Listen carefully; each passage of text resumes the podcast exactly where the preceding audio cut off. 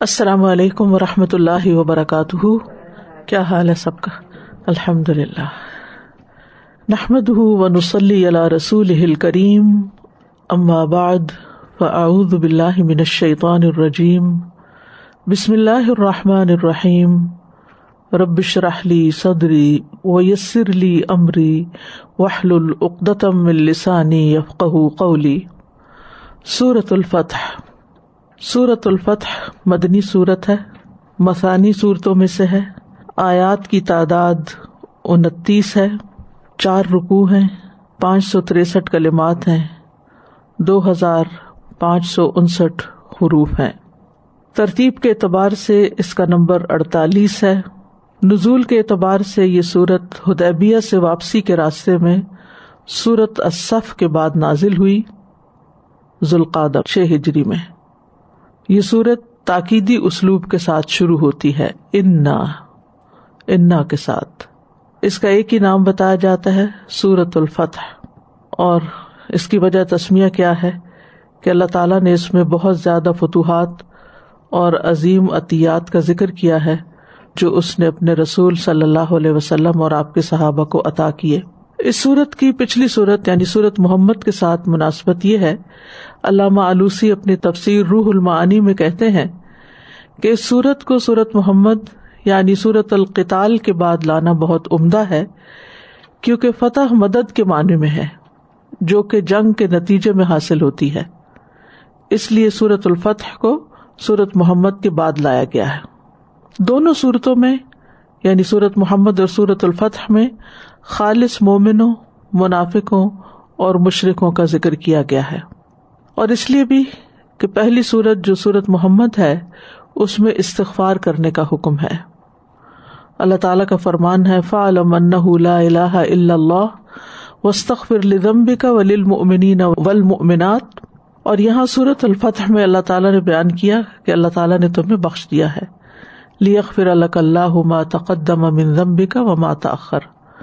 اس کے علاوہ بھی کئی ایک مناسبتیں ہیں جو ان شاء اللہ صورت کی تفصیلی شرح میں آپ محسوس کریں گے۔ چونکہ مدنی صورت ہے، تو باقی تمام مدنی صورتوں کی طرح اس میں تشریح احکامات ہیں، جو کہ معاملات، عبادات، اخلاق اور دیگر رہنمائی پر مشتمل ہے یہ صورت قریب اس وقت نازل ہوئی جب رسول اللہ صلی اللہ علیہ وسلم ذوالقادہ چھ ہجری میں ہدیبیہ سے واپس تشریف لا رہے تھے۔ جب مشرقین نے آپ کو اور آپ کے صحابہ کو عمر سے روک دیا تھا، مسجد حرام میں جانے سے روک دیا تھا۔ وہ آپ کے اور بیت اللہ کے درمیان حائل ہو گئے تھے۔ اور پھر بالآخر مصالحت اور معاہدے کی طرف مائل ہو گئے اور کہا کہ آپ اس سال چلے جائیں اور آئندہ سال عمرے کے لیے آ جائیں۔ تو آپ نے صحابہ کی جماعت کی ناپسندیدگی کے باوجود اس بات کو تسلیم فرما لیا یعنی ان کی شرائط کو مان لیا۔ جب آپ صلی اللہ علیہ وسلم نے اپنی جگہ قربانی کر دی یعنی جانور نہر کر دیے، جہاں آپ روک دیے گئے تھے، تو آپ صلی اللہ علیہ وسلم وہاں سے واپس تشریف لے گئے۔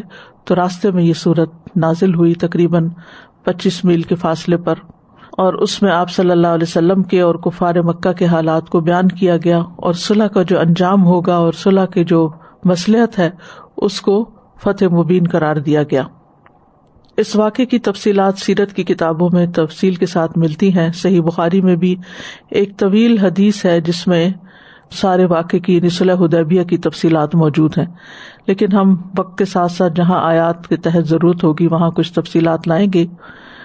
یہاں پر معاہدے کی جو شرائط تھی، جو مسلمانوں اور مشرقین کے درمیان صلاح کا معاہدہ قرار پایا تھا، اس کی کچھ شکے آپ کے سامنے رکھوں گی۔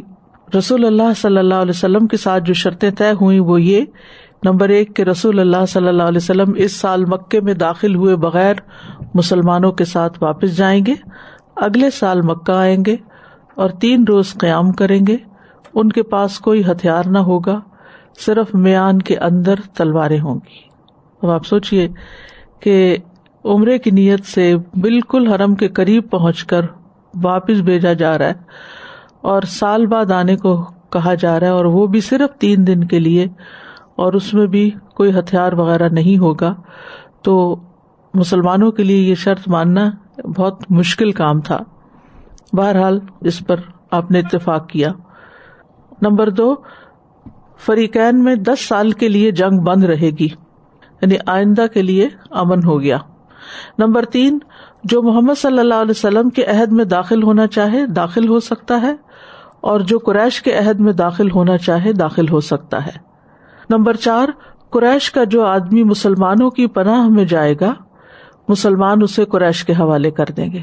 لیکن مسلمانوں کا جو آدمی قریش کی پناہ میں آئے گا، قریش اسے واپس نہ کریں گے۔ اس کے بعد آپ صلی اللہ علیہ وسلم نے حضرت علی کو بلایا اور املا کرا دیا کہ بسم اللہ الرحمٰن الرحیم لکھے۔ لیکن سہیل جو کہ معاہدہ کے وقت نمائندہ تھا قریش کا، اس نے کہا، ہم نہیں جانتے کہ رحمان کیا ہے۔ آپ بسم اللہ لکھے رسول اللہ صلی اللہ علیہ وسلم نے انہیں یہی لکھنے کا حکم دیا۔ پھر آپ نے املا کرایا، یہ وہ بات ہے جس پر محمد الرسول اللہ صلی اللہ علیہ وسلم نے مصالحت کی ہے۔ اس پر سہیل نے کہا، اگر ہم جانتے کہ آپ اللہ کے رسول ہیں، تو ہم آپ کو بیت اللہ سے نہ روکتے اور نہ آپ سے جنگ کرتے۔ آپ محمد بن عبد اللہ لکھوائے آپ نے فرمایا ان رسول اللہ و ان کا ضب تمونی میں اللہ کا رسول ہوں، یقینی طور پر خواہ تم مجھے چٹلاؤ۔ نہ بھی مانو تو بھی۔ حضرت علی کو حکم دیا کہ وہ اس کو مٹا کر محمد بن عبد اللہ لکھے انہوں نے گوارا نہ کیا۔ لہٰذا رسول اللہ صلی اللہ علیہ وسلم نے اپنے دست مبارک سے خود مٹایا۔ اور پھر پوری دستاویز کے دو نسخے لکھے گئے، ایک نسخہ قریش کے لیے اور ایک مسلمانوں کے لیے۔ تو عمرے سے دستبرداری اور صلاح کی ان شرائط پر مسلمانوں کے اندر غم اور غصے کی ایک لہر دوڑ گئی۔ آپ صلی اللہ علیہ وسلم نے فرمایا قوم فن ہرو اٹھو اور اپنے جانور قربان کرو۔ مگر کوئی نہ اٹھا۔ آپ نے تین بار یہ بات کہی۔ اور یہ پہلا موقع تھا کہ صحابہ نبی صلی اللہ علیہ وسلم کی بات سن کر ٹس سے مس نہ ہوئے، ورنہ آپ کا اشارہ بھی کافی ہوتا تھا۔ آپ بہت رنجیدہ ہوئے حضرت سلمہ کے پاس گئے، ان سے اس کا ذکر کیا۔ انہوں نے مشورہ دیا کہ آپ اٹھ کر اپنا جانور قربان کر دے اپنا سر منڈالے اور کسی سے کچھ نہ کہیں۔ آپ نے بھی یہی کیا۔ اور مشکین کو دکھانے کے لیے ابو جہل کا ایک اونٹ بھی ذبح کیا جو جنگ بدر میں ہاتھ آیا تھا، جس کی ناک میں چاندی کا ایک ہلکا تھا۔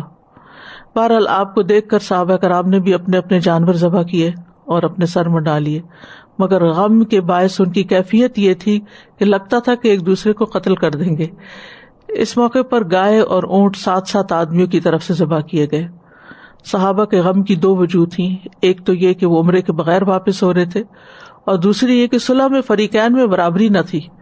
کیونکہ یہ طے ہوا تھا کہ مسلمانوں کے پاس جو آئے وہ واپس کر دیں اس کو، لیکن قریش کے پاس کوئی جائے تو اسے واپس نہ کرے تو رسول اللہ صلی اللہ علیہ وسلم نے ان کو اس بات سے مطمئن کیا کہ ہم اگلے سال عمرہ کریں گے، لہذا خواب سچا ہے۔ اور دوسری وجہ کو یہ کہہ کے مطمئن کیا کہ جو آدمی ہمارا ان کے پاس چلا گیا، اللہ نے اسے ہم سے دور کر دیا۔ ہمیں اسے واپس لے کے کیا کرنا ہے؟ اور ان کا جو آدمی ہمارے پاس آئے گا، اللہ اس کے لیے کشادگی اور پناہ کی جگہ بنائے گا۔ اس صورت کی فضیلت یہ ہے کہ نبی صلی اللہ علیہ وسلم نے اس کی آیات کو پوری دنیا سے زیادہ محبوب قرار دیا۔ صحیح مسلم کی روایت ہے، انس بن مالک سے وہ کہتے ہیں کہ جب یہ آیت اتری ان فتح نہ کا فتح مبینہ لیک فر اللہ ما تقدم ضمبک اور آخر فوز نظیمہ تک، اس وقت آپ ہدیبیہ سے واپس آ رہے تھے اور لوگوں کے دلوں میں غم اور دکھ کی کیفیت تاری تھی، آپ نے ہدیبیہ میں قربانی کے اونٹ نہر کر دیے تھے۔ جب یہ آیات اتری یعنی جب وہ اونٹ بھی قربان ہو گئے اور واپسی کا سفر بھی ہو گیا اور سب رنجیدہ اور تھکے ہوئے تھے تو اللہ سبحان تعالیٰ نے یہ صورت نازل کی۔ آپ نے فرمایا، مجھ پر ایک ایسی آیت نازل کی گئی ہے جو مجھے پوری دنیا سے زیادہ محبوب ہے۔ صحیح بخاری میں آتا ہے، عبداللہ بن مغفل کہتے ہیں کہ میں نے فتح مکہ کے دن رسول اللہ صلی اللہ علیہ وسلم کو اونٹنی پر سوار دیکھا۔ آپ اس وقت سورت الفت بڑی خوش الحانی کے ساتھ پڑھ رہے تھے۔ راوی کہتے ہیں، اگر میرے گرد لوگوں کے جمع ہونے کا اندیشہ نہ ہوتا تو میں بھی اسی طرح خوش الحانی کے ساتھ پڑھ کر سناتا جیسے آپ صلی اللہ علیہ وسلم نے اس کو پڑھا تھا۔ ظاہر اس میں آپ کا ذکر تھا، آپ پر اللہ سبحانہ تعالیٰ کے انعامات و اکرامات کا ذکر تھا۔ اور اگرچہ آپ ایک بڑے صدمے سے گزرے تھے، لیکن جس طرح اللہ نے آپ کو خوش کر دیا اور اللہ سبحان تعالیٰ نے آئندہ کے لیے خوشخبریاں دی تو اس سے مسلمانوں کا ایمان اور بڑھ گیا۔ تو اس کی پہلی آیت ہے انا فتح نہ لک فتح مبینہ انا، بے شک ہم نے۔ تاکید بھی ہے، تعظیم بھی ہے۔ تاکید کیا ہے؟ انا، اور نون الفنا بھی رائلٹی کا ہے۔ بے شک ہم نے فتح نہ فتح عطا کی۔ لکا آپ کو۔ صرف یہ نہیں کہا انا فتح نہ فتح مبینہ بلکہ فتح نہ لکا آپ کے لیے۔ فتح مبینہ کھلی فتح۔ یعنی اے رسول صلی اللہ علیہ وسلم، ہم نے آپ کو کھلی فتح عطا کی ہے، جس میں اللہ آپ کے دین کو غلبہ عطا کرے گا اور آپ کو آپ کے دشمن پر مدد دے گا۔ اور اشارہ ہے کس کی طرف؟ صلح حدیبیہ کی طرف، جس کی وجہ سے لوگ ایک دوسرے سے امن میں آ گئے تھے۔ اور اللہ کے دین کی طرف دعوت دینے کا دائرہ وسیع ہو گیا تھا۔ اور جو شخص بھی اسلام کی حقیقت سے واقف ہونا چاہتا تھا، اس کو وسائل نصیب ہو گئے تھے یا اس کو مواقع مل گئے تھے۔ اور یہی وہ دور ہے صلاح کا کہ جس میں پھر لوگ گروہ در گروہ اللہ کے دین میں داخل ہوئے۔ اسی لیے اللہ سبحان تعالیٰ نے اس کو فتح مبین کا نام دیا۔ یعنی ایسی فتح جو ظاہر اور واضح ہے۔ اس صورت میں چار بار فتح کا لفظ آتا ہے۔ اور فتح کا لفظی معنی ہوتا ہے کسی بند چیز کو کھولنا۔ اور فتح البلد سے مراد ہوتا ہے شہر پر کامیابی اور غلبہ دینا اور شہر فتح کرنے والے کے تسلط میں آنا۔ اور یہ فتح جو ہے، یہ دراصل انتشار دین کی علامت تھی۔ بعض علماء کہتے ہیں کہ اس میں فتح سے مراد فتح مکہ ہے، لیکن اکثریت کی رائے یہ ہے کہ اس سے مراد صلح حدیبیہ اور اس کے نتیجے میں حاصل ہونے والی بہت سی خیر و برکات ہیں۔ اور مسلمانوں کو جو بہت سے فوائد حاصل ہوئے اس کے بعد وہ مراد ہے اور نبی صلی اللہ علیہ وسلم کے لیے اللہ تعالیٰ نے اس کو آسان بنا دیا۔ اور یہ جو لکا کا لفظ مقدم آیا ہے فتح مبینہ پہ، تو اس میں یہ ہے کہ نبی صلی اللہ علیہ وسلم کے حکم کی تعظیم پائی جاتی ہے۔ یعنی آپ کی وجہ سے یہ فتح عطا ہوئی ہے۔ اور آپ کی اطاعت کرنا جو ہے وہ کامیابیوں کی ضمانت ہے۔ اور پھر مبینہ کا لفظ جو ہے، خالی فتح کا لفظ ہی نہیں آیا، مبینہ کا لفظ بھی آیا ہے۔ اس کا مطلب ہے ظاہری فتح یعنی تمہیں اگرچہ نظر نہیں آ رہی، لیکن ایک دن یہ ثابت ہو جائے گا کہ یہ واقعی بہت بڑی فتح تھی۔ اور اس بظاہر تکلیف دہ صلاح کے اندر بہت بڑی خیر چھپی ہوئی تھی۔ اگر آپ تھوڑا سا پیچھے پلٹ کے دیکھے تو صلح ادیبیہ سے ایک سال پہلے غزوہ احزاب ہوا تھا۔ جب جنگ کے بغیر ساری فوجوں کو اللہ سبحان تعالیٰ نے خاص رحمت سے بغیر اپنے مقصد میں کامیاب ہوئے واپس کر دیا تھا۔ تو ان کے واپس جانے کے بعد آپ نے فرمایا تھا کہ اب قریش تم پر چڑھائی نہیں کریں گے، بلکہ تم ان کی طرف جاؤ گے۔ اور یہی وجہ تھی کہ آپ صلی اللہ علیہ وسلم کو جیسے خواب دکھایا گیا تو پھر آپ نے لوگوں میں اعلان کیا اور جتنے مخلص مومن تھے وہ آپ کے ساتھ جانے کو تیار ہو گئے۔ تو چودہ سو کی تعداد میں تھے اور بعض روایات میں اٹھارہ سو کا بھی لفظ آتا ہے، لیکن زیادہ تر چودہ سو کی بات ہے کہ چودہ سو لوگ آپ کے ساتھ جانے کو تیار ہو گئے۔ اور یہ ایک طرح سے دشمنوں کے گھر میں جانا تھا۔ لیکن آغاز ہو گیا تھا کہ اب تاریخ کا جو دور ہے وہ بدل رہا ہے اور برقع پلٹا جا رہا ہے۔ تو اس موقع پر چودہ سو لوگ آپ کے ساتھ آئے۔ منافقین نے طرح طرح کے بہانے کیے، وہ ساتھ نہیں گئے۔ اور پھر وہاں پر جو بیت ہوئی اور جو حضرت عثمان رضی اللہ تعالیٰ عنہ کے شہادت کی خبر سننے کے بعد نبی صلی اللہ علیہ وسلم نے بیت لی، اور پھر ان کے بارے میں بشارت دی کہ جو بھی اس بیت میں شریک ہوئے، ان میں سے کوئی شخص بھی آگ میں نہیں جائے گا۔ تو اس میں بھی کتنی بڑی حکمت تھی، اگر کوئی منافق ہوتا تو اس کے لیے تو یہ خوشخبری نہیں ہو سکتی تھی نا۔ تو بہرحال یہ صلاح ہوئی۔ جس کو فتح مبین کہا گیا، پھر اس کے بعد اگلے ہی سال نبی صلی اللہ علیہ وسلم نے خود خیبر پر حملہ کیا اور خیبر فتح کیا۔ تو فتح کا دروازہ کھل گیا، کیونکہ اب قریش تو کہیں سے حملہ آور ہو نہیں سکتے تھے۔ پھر اس کے بعد اس سے اگلے سال جو ہے وہ مکہ فتح ہو گیا، جو کہ اس بات کی علامت تھا کہ اب غلبہ محمد صلی اللہ علیہ وسلم کے لیے اور آپ کے ساتھیوں کے لیے اور دین اسلام کے لیے ہے۔ اور پھر اس کے بعد طرح طرح کے وفود جو ہیں وہ حاضر ہوتے ہیں اور پھر غزب تبوک ہوتی ہے اور اس کے بعد یہ کہ مشن مکمل ہوتا ہے اور آپ صلی اللہ علیہ وسلم دنیا سے تشریف لے جاتے ہیں۔ تو بہرحال اس فتح کے بعد آپ کی تقسیرات بھی معاف کر دی گئی اور خیبر کے باغات کی کھجوریں آپ کو کھلائی گئیں۔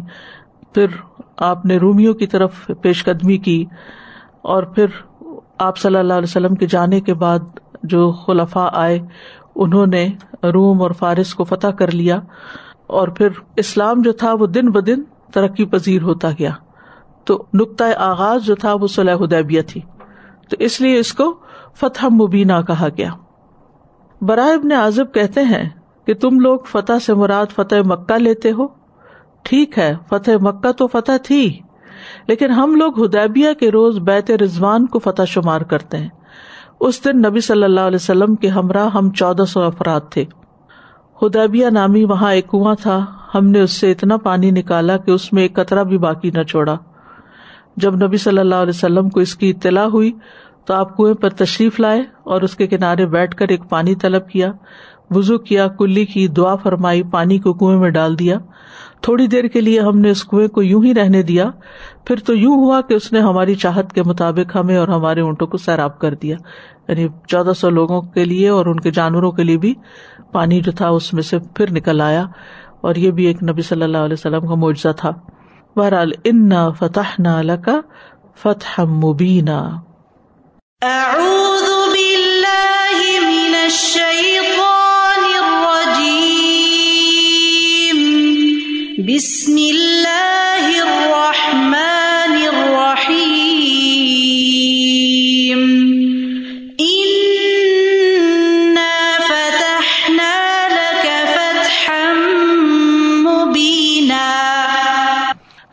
لیغفر لك الله ما تقدم من ذنبك وما تأخر و یوتم نعمت علیہ کا و یہ کا تاکہ اللہ آپ کو بخش دے۔ آپ کا کوئی قصور جو پہلے ہوا اور جو پیچھے ہوا اور اپنی نعمت آپ پر پوری کر دے اور آپ کو سیدھے رستے پر چلائے۔ یعنی اس کا مطلب یہ ہے کہ اللہ نے اس فتح کے حصول کو آپ کی تمام لغزشوں کی بخش کا ذریعہ بنا دیا یعنی رسول اللہ صلی اللہ علیہ وسلم پر کوئی ایسی چیز باقی نہ رہے جس کی وجہ سے آپ ساری مخلوق کے درمیان فضیلت کی انتہا تک پہنچنے سے قاصر رہے تو اللہ نے اس بخش کو آپ کے لیے ان اعمال کی تکمیل کا ذریعہ بنایا جن اعمال کے لیے اللہ نے آپ کو بھیجا تھا۔ وہ یوتم من مت علیہ کا وہ یہ دیا کا مستقیم اور پھر آپ کو بھی صحیح راستہ دکھایا اور آپ کے ذریعے لوگوں کو بھی سرات مستقیم دکھایا۔ تو یہ نبی صلی اللہ علیہ وسلم کی خسائش میں سے ہے۔ کیا؟ کہ آپ کے اگلی پچھلی لغزشیں سب معاف۔ یہ آپ کے علاوہ کسی اور کے لیے نہیں کہا گیا۔ اس خصوصیت میں آپ کے ساتھ اور کوئی بھی شریک نہیں۔ یہ شرف صرف آپ ہی کو حاصل ہے۔ کیوں؟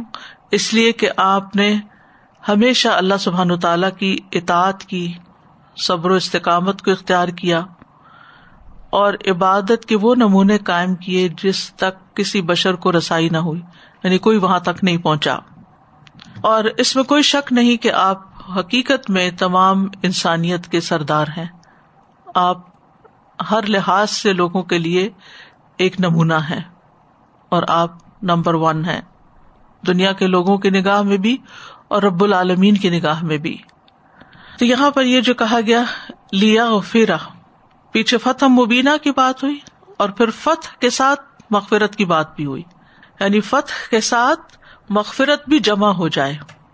اور ماں تقدمہ کا مطلب کیا ہے جو پہلے گزر چکا۔ اس کا ایک معنی کیا جاتا ہے جو نبوت سے پہلے کی آپ کی لغزش ہے اور پھر باقی نبوت کے بعد۔ ایک مانا یہ کیا جاتا ہے کہ ہجرت سے پہلے جو کچھ ہوا مکہ میں اور ہجرت کے بعد جو کچھ ہوا۔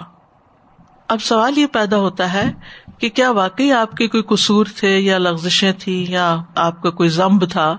تو بات یہ ہے کہ علماء کہتے ہیں لوگوں کے مختلف درجات ہوتے ہیں۔ کچھ لوگ حرام کاموں اور نافرمانیوں سے بچتے ہیں۔ یہ عام مومن ہے عام مومن کون ہے جو حرام کاموں اور نافرمانیوں سے بچتے ہیں۔ کچھ لوگ شک و شبہات والی چیزوں سے بچتے ہیں۔ ان لوگوں کا درجہ پہلی قسم کے لوگوں سے بلند ہے۔ یہ تقوا والے ہیں نا۔ مومنوں سے اوپر کے درجے کے ہیں۔ کچھ لوگ خالص حلال کو صرف اس لیے چھوڑ دیتے ہیں کیونکہ کبھی وہ حلال خالص حرام کے قریب ہوتا ہے۔ یعنی اس ڈر سے کہ کہیں یہ حرام کے قریب نہ کر دے، وہ خالص حلال کو بھی چھوڑ دیتے ہیں۔ وہ اپنے یقین کی حفاظت کرتے ہیں، اپنے ایمان کو بچاتے ہیں۔ یہ لوگ درجات کے لحاظ سے پہلی دو قسموں سے بلند ہیں۔ اور کچھ لوگ ایسے ہوتے ہیں جن کی بصیرت اللہ کے ساتھ جڑی ہوتی ہے۔ وہ اپنی زندگی، خیالات اور جذبات میں اللہ کی طرف متوجہ ہوتے ہیں۔ یہ لوگوں کی ایک اور قسم ہے جو بہت زیادہ بلند مرتبے والی ہے۔ اور ان میں سے ہر ایک کی اپنے اپنے مقام کے مطابق غلطیاں بھی ہوتی ہیں۔ جن کا سب سے اونچا مرتبہ ہے، ان لوگوں کی غلطیاں کم درجے والے لوگوں کے کمالات شمار ہوتے ہیں۔ ٹھیک ہے؟ جن کا مرتبہ سب سے اونچا ہے، ان کی غلطیاں بھی جن کو کہا جاتا ہے، وہ کم درجے والے لوگوں کے کمال شمار ہوتے ہیں۔ تو اللہ نے اپنے نبی کی مغفرت کر دی کا یہی مطلب ہے، جیسے کہا جاتا ہے، حسنات البرار سیات المقربین۔ کہ جو ابرار کی نیکیاں ہوتی ہیں، وہ مقربین کے لیے قصور شمار ہوتے ہیں سیاحت شمار ہوتے ہیں۔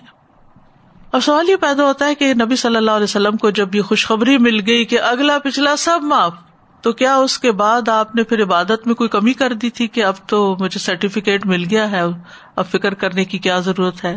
اس کے باوجود آپ عبادت میں بہت محنت کرتے تھے۔ صحیح بخاری میں آتا ہے، حضرت عائشہ کہتی ہیں، اللہ کے نبی رات کی نماز میں اتنا طویل قیام کیا کرتے تھے کہ آپ کے پاؤں مبارک پھٹ جاتے۔ حضرت عائشہ نے ایک مرتبہ عرض کیا، اللہ کے رسول آپ اتنی زیادہ مشقت کیوں اٹھاتے ہیں؟ حالانکہ اللہ نے تو آپ کی اگلی پچھلی تمام لغزشیں معاف فرما دی ہیں۔ آپ نے جواب دیا، تو پھر کیا میں اللہ کا شکر گزار بندہ بننا پسند نہ کروں؟ یعنی اگر کوئی انسان یہ سمجھتا ہے کہ میں نے کوئی گناہ نہیں کیا، ہمارے لیے بھی ایک سبق ہے۔ اگر ہم یہ کہتے ہیں، نہیں الحمد للہ ہم ہر حرام سے بچتے ہیں اور ہر اللہ کا حکم مانتے ہیں، اب مزید اور کیا کرنا؟ نہیں۔ اس پر بھی اللہ کا شکر ادا کرنا اور اس شکرانے کے لیے بھی پھر مزید اللہ کی عبادت اور اطاعت اور اس کی راہ میں صدقہ خیرات کرنا۔ وہ کہتی ہیں کہ پھر آخری عمر میں جب آپ کا جسم فربا ہو گیا تو آپ یہ نماز بیٹھ کر پڑھا کرتے تھے۔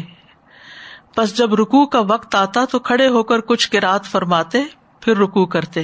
یکفر اللہ کا تو یہ مانا ہو گیا، اب یوتم نعمت کا کیا مطلب ہے؟ کہ وہ آپ کے دین کو غلبہ دے اور آپ پر اپنی نعمت تمام کر دے۔ جیسے دوسری جگہ آتا ہے نا علیوم اکمل تو لکم دین اکم و اتمم تو علیکم نعمتی۔ تو نعمت سے مراد تکمیل دین ہے۔ یعنی دین کی بلندی کے ذریعے نعمت کی تکمیل کی۔ یعنی جو مشن آپ لے کر آئے تھے، وہ مشن مکمل ہو۔ اور آپ کو آپ کے دشمنوں کے خلاف فتح عطا کر کے نعمت کی تکمیل ہو۔ دیا کا سرا تم مستقیمہ اللہ آپ کو اپنے راستے پر ثابت قدم رکھے گا۔ وہ راستہ جو نعمتوں والی جنت تک پہنچانے والا راستہ ہے۔ سرات مستقیم سے مراد اسلام ہوتا ہے۔ یعنی اللہ سبحان تعالیٰ نے ہر طرح کے حالات اور آزمائشوں میں آپ کو اس رستے پر ثابت قدم رکھا ہے۔ وہ راستہ جس میں کوئی کجی نہیں۔ یاد رکھیے، ہدایت کا مطلب راہ دکھانا بھی ہوتا ہے، اس رستے پر چلانا بھی ہوتا ہے، اور پھر اس رستے پر استقامت بھی ہوتا ہے۔ ٹھیک ہے؟ یعنی یہ دیا کا صرف ایک مانا نہیں کہ آپ کو بس رستہ دکھا دے۔ رستہ دکھانا اس پہ چلانا، منزل تک پہنچانا اور اس پر ثابت قدمی عطا کرنا۔ یہ جو تصبیت ہے، یہ بھی۔ وہ یہ دیا کا سرات مستقیم کہ اللہ نے آپ کو سرات مستقیم پر ثابت قدمی کی توفیق دی، باوجود اس کے کہ آپ کی زندگی میں ہر طرح کی مشکلات آئی ہر طرح کے مسائل آئے لیکن آپ اس رستے سے نہیں ہٹے۔ اور یہ کسی بھی انسان کی انتہائی بڑی خوش قسمتی ہے کہ اس کو اللہ سبحان تعالی اسلام سے روشناس بھی کرائے۔ پھر جو کچھ وہ اس میں سے سیکھے، اس پر عمل بھی کرے۔ اور پھر اس پر جمع بھی رہے۔ کبھی اس کو چھوڑنے کا سوچے بھی نہیں۔ مشکلات سے گھبرا کر۔ حتیٰ کہ اسی پر اس کی موت آ جائے۔ تو یہ نعمت کا اتمام ہے۔ یہ بہت بڑی نعمت دین اسلام بذات خود بہت بڑی نعمت ہے۔ اور پھر اس پر انسان کا شرح صدر ہونا۔ افام یشرح صدر اسلامی فہو اللہ نور ربی یعنی شرح صدر، اور اس روشنی میں انسان چلتا رہے۔ حالات کیسے بھی ہو دن ہو، رات ہو، سردی ہو، گرمی ہو، خوشی ہو، غمی ہو، اسی رستے کو انسان اپنائے اور اسی پر اس کی موت آئے، تو وہ ہے اصل کامیاب۔ ليغفر لك الله ما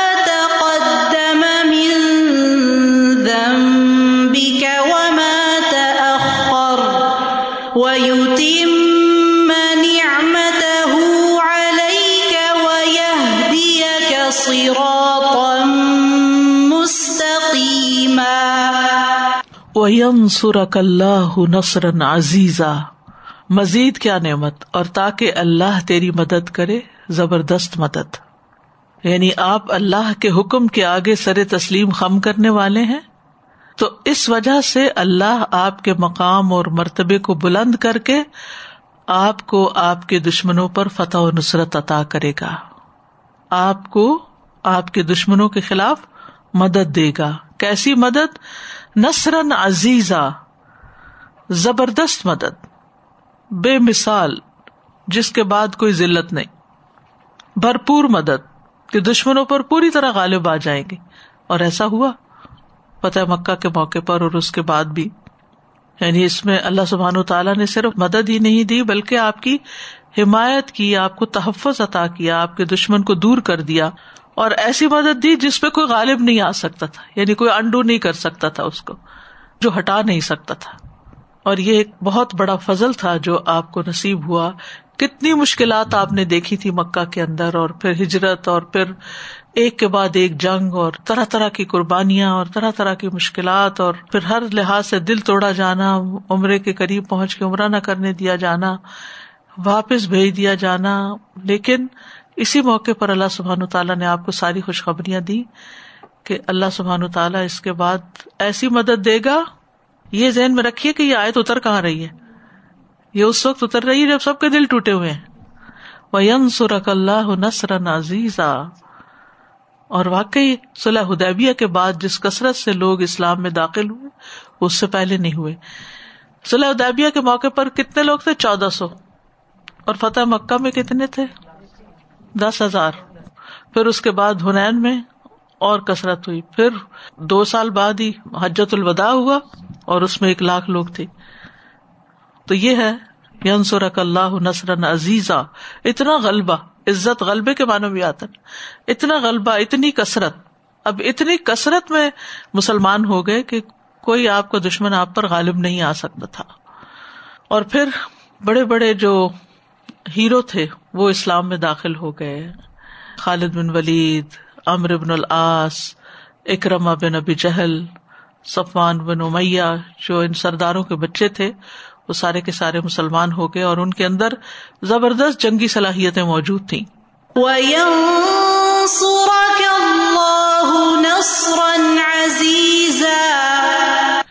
سادہ سبحان اللہ میں تو یہ سوچ رہی ہوں کہ دیگر صحابہ کرام کے لیے اگر یہ ڈفیکلٹ موقع تھا لائک تھنک اباؤٹ نبی صلی اللہ علیہ وسلم کیا سوچ رہے ہوں گے، نبی صلی اللہ علیہ وسلم کے لیے کتنا ڈیفیکلٹ تھا.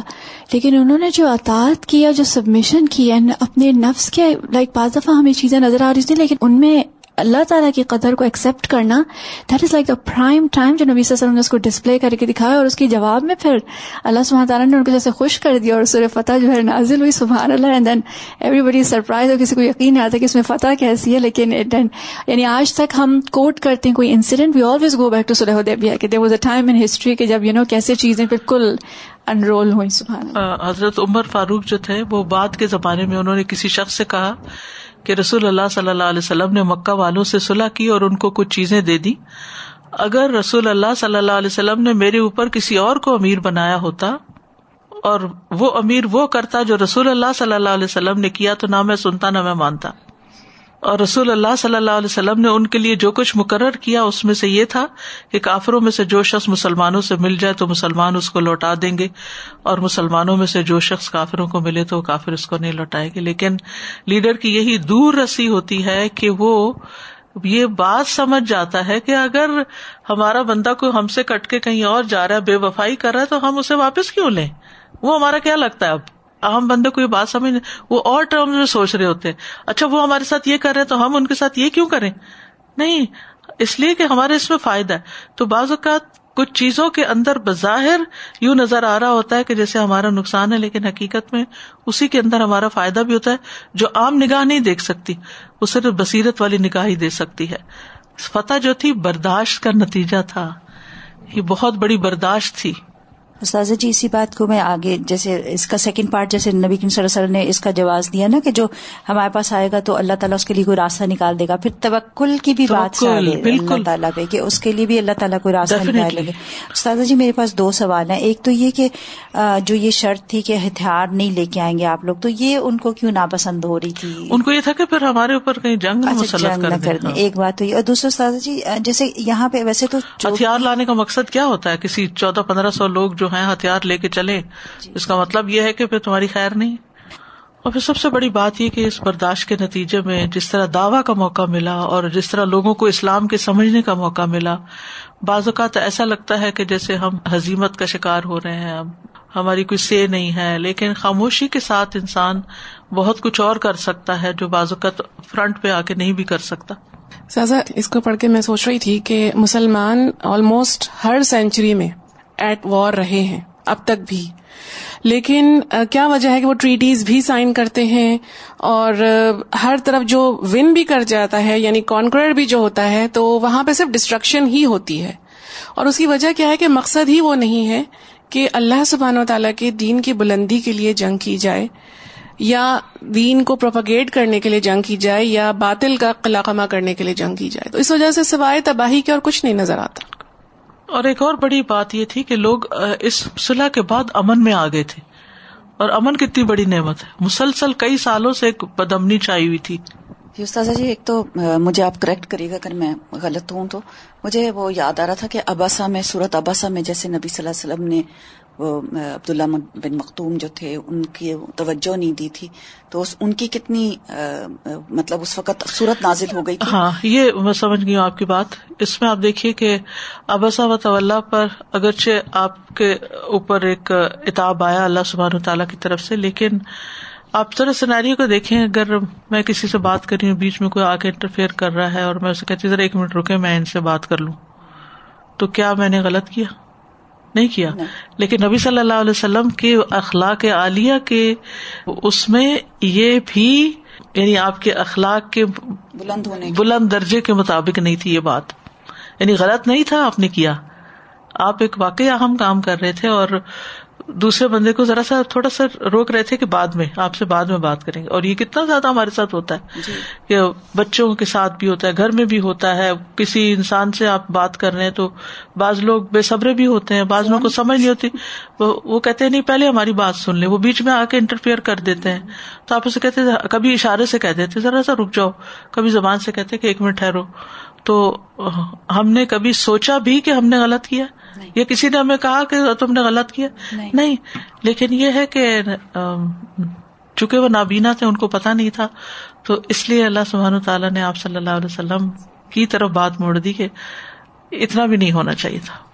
دوسری بات مجھے جو مائنڈ میں آ رہی تھی کہ امیر کی اطاعت کس حال میں بھی اگر امیر قرآن اور سنت پر ہیں تو کتنی زیادہ اس پہ جیسے بعض اوقات اس کے فیصلوں میں جو حکمت ہوتی ہے وہ امیر کو ہی سمجھ آ رہی ہوتی ہے، لوگوں فالوورس کو سمجھ نہیں آ رہی ہوتی، لیکن وہ اس وقت اپسٹ ہو جاتے ہیں۔ اچھا یہاں صحابہ کا آپ دیکھیں کہ انہوں نے آپس میں کوئی گوسپس نہیں شروع کر دیے اور کوئی پارٹی بازی نہیں شروع کی یا کوئی ریبیلین نہیں ہوئے، بلکہ اطاعت کر لی، برداشت کر لیا۔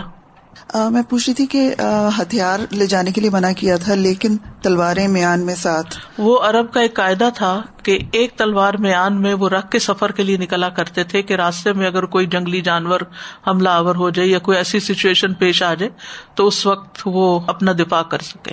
اس کی اجازت تھی۔ اسی لیے آپ دیکھیں، ایک موقع پر آپ آ رہے تھے نا، تو آپ نے ایک درخت کے نیچے آرام کرے تھے آپ کی تلوار لٹکی ہوئی تھی۔ تو یہ ایک عرب کا قاعدہ تھا۔ ایک کلچر کا حصہ تھا۔ دوسرا میں یہ سوچ رہی تھی کہ اتنے ٹوٹے ہوئے دلوں کے ساتھ واپس گئے تھے تو جو منافق ہوں گے مدینے میں انہوں نے کیا کیا باتیں اس وقت نہیں کی وہ آگے آ رہی ہیں ان کی بات اور یہ جو یادیا کا سراتا مستقیمہ ہے نا یہ بھی آپ دیکھیں کہ صرف صحابہ کو نہیں بلکہ اور لوگوں کو بھی سرات مستقیم کی رہنمائی مل گئی آپ کے ذریعے۔ اور پھر نسل عزیزہ ملا۔ اور یہ سب کچھ صبر اور برداشت ہی نتیجہ تھا، کیونکہ ان اللہ ما صابرین والم ان نسر ما صبر کے جان لو کہ مدد صبر کے ساتھ ہی ہوتی ہے۔